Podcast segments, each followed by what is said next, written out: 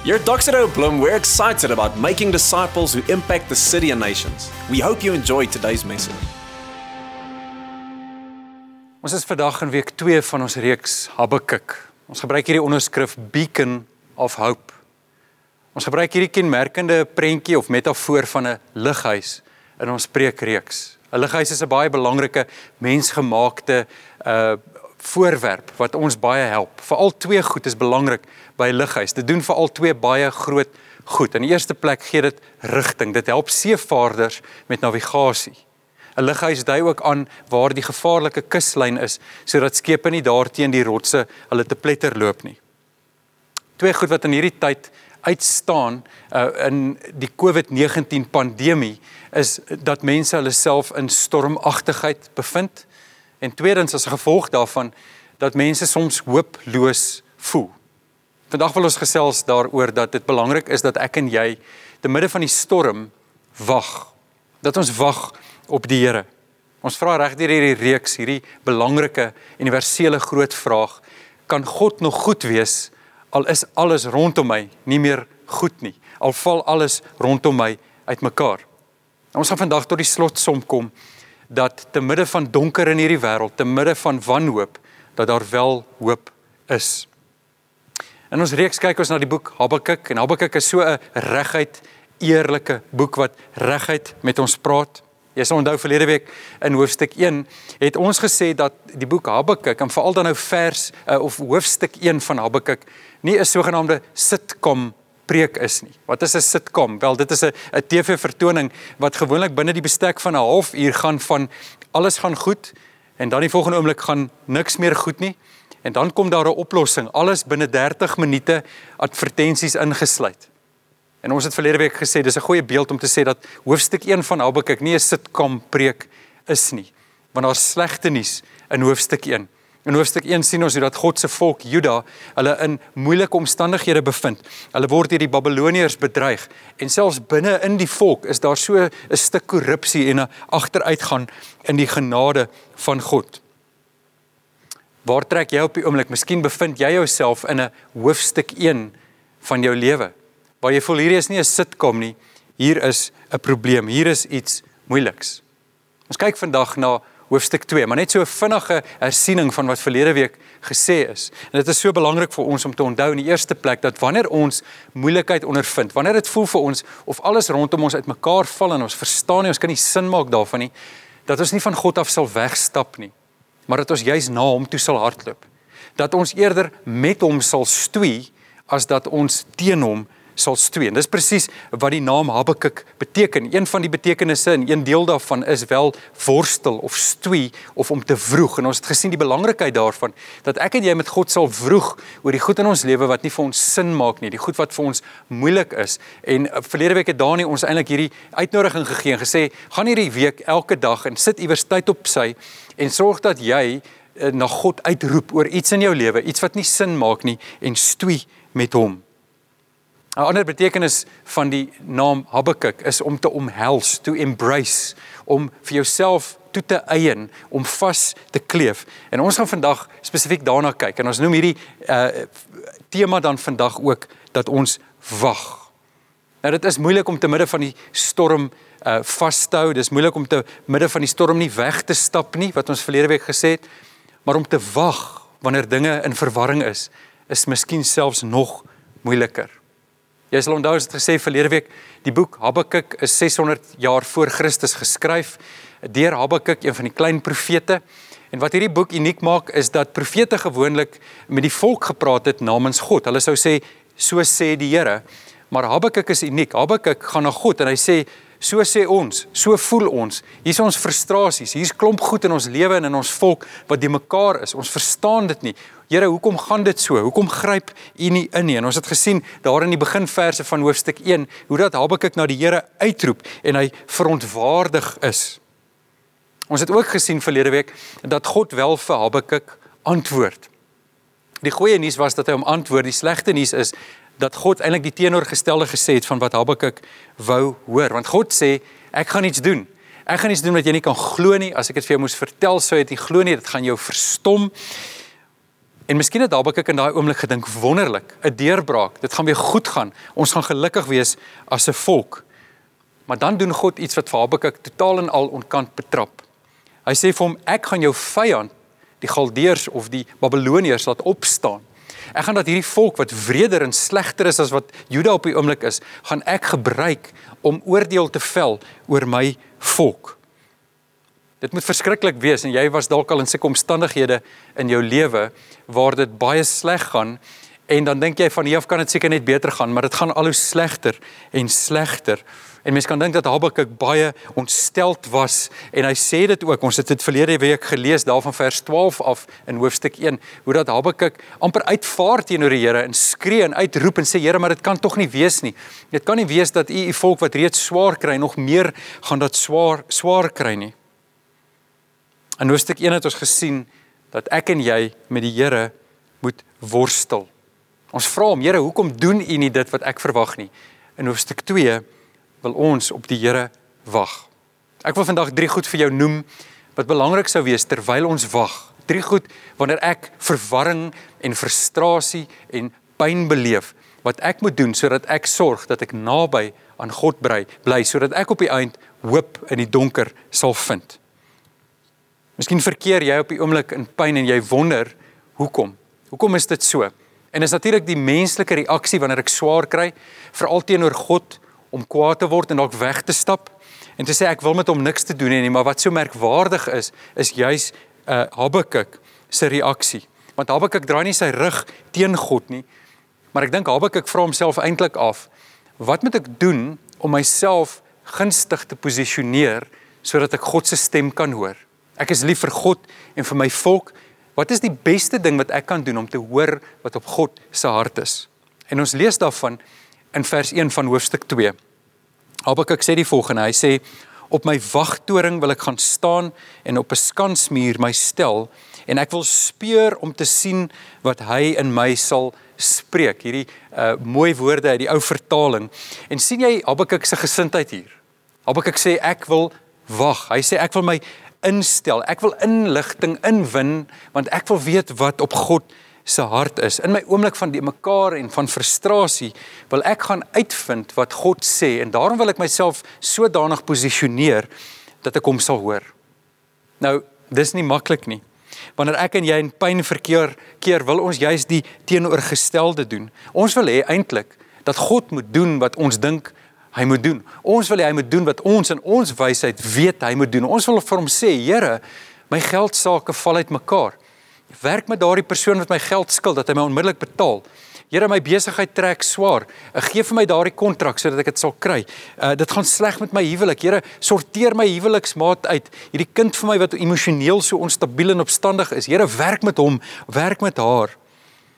En dan het ons partymal ook nog die die verwaandheid om te sê Here, as U dit doen, dan sal ek eer aan U naam bring. Here, as U dit doen, dan stel dit my in 'n gunstige posisie om te getuig en te breek oor U en vir mense te vertel hoe goed U is, maar Here, as U dit nie doen nie, gaan dit vir my baie moeilik wees om dit te doen. En dan kom God en hy antwoord ons op sy manier want jy sien partymal kom die Here en hy kom praat met ons maar hy kom doen amper die teenoorgestelde as wat ons van hom gevra het. So belangrik dat jy vandag sal verstaan dat jy moet luister. Want die Here praat. Ons dien 'n God wat praat. Wanneer jy die woord lees, dan praat God met jou deur die woord, deur die inspirasie van die Heilige Gees. Maar hy praat ook deur sy gemeente, deur ander mense. Hy praat in die kerk. Hy praat deur omstandighede. Hy praat deur 'n preek of deur 'n lied waarna jy luister. God praat en ek en jy moet luister.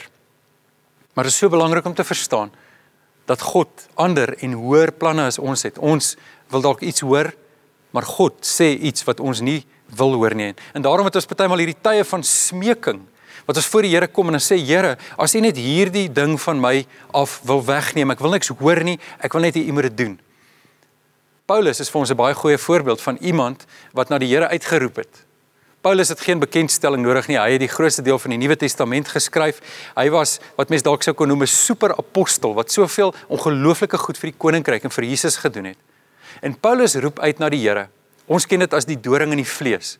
En hy bid en hy sê drie maal het ek die Here gevra om hierdie ding vir my af weg te neem. Maar hy het vir my gesê nee, ek gaan dit nie doen nie.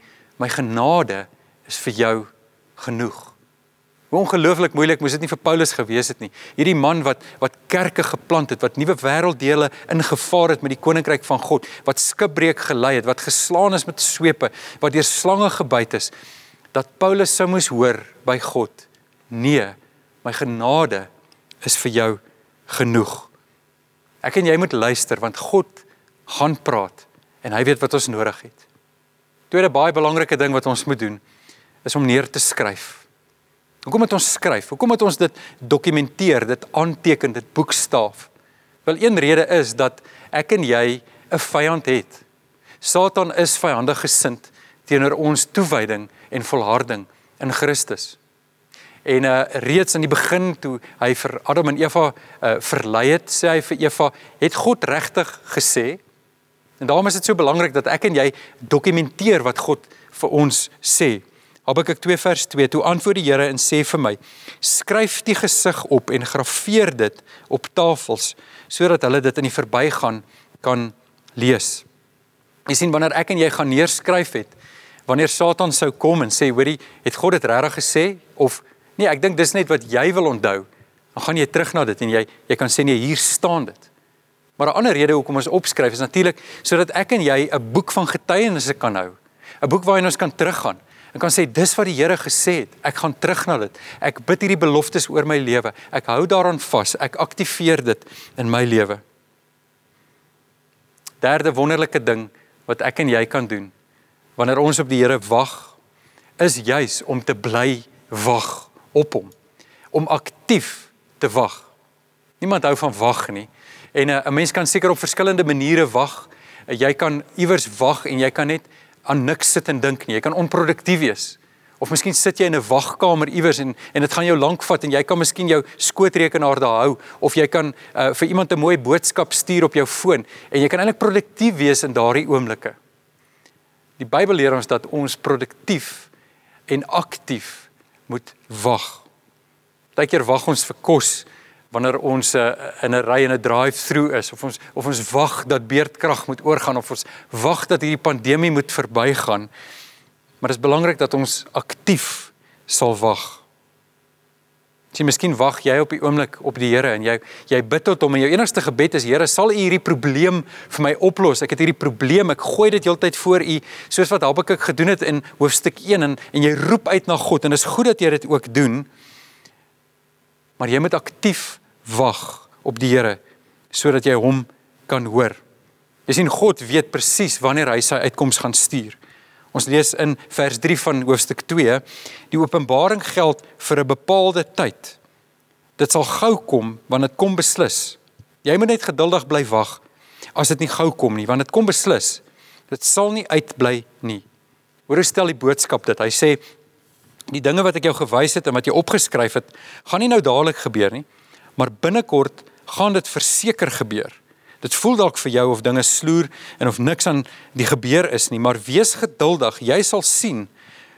Uh jy sal sien kom, dit sal gebeur en niemand sal dit kan terughou nie. Hierdie woord wat gebruik word in die oorspronklike taal in die Hebreëus uh, vir bepaalde tyd beteken eenvoudig God se volmaakte tydsberekening, sy onkeerbare tydsberekening. En vir ons is dit so groot versekering vandag dat wanneer dit nie God se tyd is nie, niks dit kan ryp druk nie. Niks dit kan forceer nie, maar wanneer iets God se tyd is, dat niks hom kan keer nie. Baie teoloë sê uh, dat wat in vers 4 staan die belangrikste gedeelte in Habakuk is. Dis verseker nie Habakuk se gunsteling woorde gewees om te hoor nie, maar Habakuk is buite homself want die Here sê uh, dat hy moet wag. Hy sê dat uh, dat hierdie volk, hierdie Babiloniërs wat 'n bedreiging is, dat dit 'n hy sê sy siel is opgeblaase. Met ander woorde God kom en God sê, "Ja, ek stem saam met jou, Habakuk." dat die vyand opgeblaase is. Met ander woorde trots is dat daar iets verkeerd, iets stikkend in hierdie vyand is en ek haat dit en ek hou nie daarvan nie. Maar terselfdertyd sê God die volgende. Hy sê maar die regverdige sal deur die geloof leef. So aan die een kant roep Habakuk na God uit, hy's desperaat. En dan kom God en hy sê, "Ja goed, ek ek sien dit. Ek gaan iets doen." En dan wat hy gaan doen is skokkend. Dis verskriklik want dit is erger as wat hy gedink het. Ten spyte daarvan dat God sê dat die Babiloniërs 'n bose volk is en om dit dan nog amper erger en slegter en moeiliker te maak, maak God hierdie eenvoudig hierdie stelling. In die Engels verwoord dit eintlik maar hy sê but the righteous shall live by my or by God's or by his faithfulness. Wat beteken dit? Eh, die Nuwe Testament maak baie hiervan want dit gaan oor die geloof en ons geloof wat ons eintlik in Christus stel en dit beteken dat ek en jy as gelowiges nie leef uit ons eie geloof nie, nie uit ons eie getrouheid nie, but we live by his God se faithfulness. Ons leef uit sy getrouheid. En daarom kan ek en jy al sien ons nie die uitkoms nie, die Here loof en prys. Daarom kan ons sê Here, al sien ek geen bewyse vir dit wat U gaan doen nie, ek weet dat U in my deur Jesus Christus 'n faithfulness geplant het, 'n dryfkrag wat nie uit myself is nie. Ek weet daarom dat ek te midde van die van die emosie en die warbel en die verwarring en die ontsteltenis dat ek kan volhard en dat ek end uit sal volhou. 'n Pragtige ekstra stuk versekering is wat ons sien in vers 20 van hoofstuk 2 daar staan, maar die Here is in sy tempel. Met 'n eenvoudige sinnetjie, die Here is in sy tempel. Dit beteken dat God in beheer is. Ek weet nie waar jy vandag is nie. Miskien sê jy ek roep uit na die Here. Ek wag op die Here. Ek hoor wat jy sê uh, dat dat ek sal leef deur sy getrouheid, deur sy faithfulness. Maar ek wil hê jy moet vandag ook verstaan dat dat die woord sê dat God in sy tempel is. Dit beteken dat God koning is, dat God regeer, dat hy heers. En daarom kan ek en jy in die middel van die storm sê daar is hoop in die donker. Want daar is 'n God wat in beheer is. Daar is 'n God wat alles beplan. Daar is 'n God wat 'n bepaalde tyd vir alles het. En daarom kan ek en jy te midde van die storm wag, soos ons luister en soos ons neerskryf wat God vir ons sê. Die implikasie van die vers uh 2 4 vers uh, 2 vers 4 van Habakuk dat ons sal leef deur die getrouheid van God. Vind natuurlik sy sy hoogtepunt, sy toppunt, sy sy betekenis in dit wat Jesus Christus kom doen het want Jesus Christus was die faithful one. Hy is die een wat gekom het en wat eintlik dit kom doen het wat ons in Habakuk sien dat hy aan die een kant kom stoet, kom worstel het met die Vader, aan die kruis roep hy uit: "My Vader, hoekom het U my verlaat?" Maar aan die ander kant het hy ook omarm, het hy embrace, het hy toegeëien dit wat God vir hom gegee het om te kom doen, die kruis, die kruisdood, uh om te kom betaal vir die sonde van die mensdom.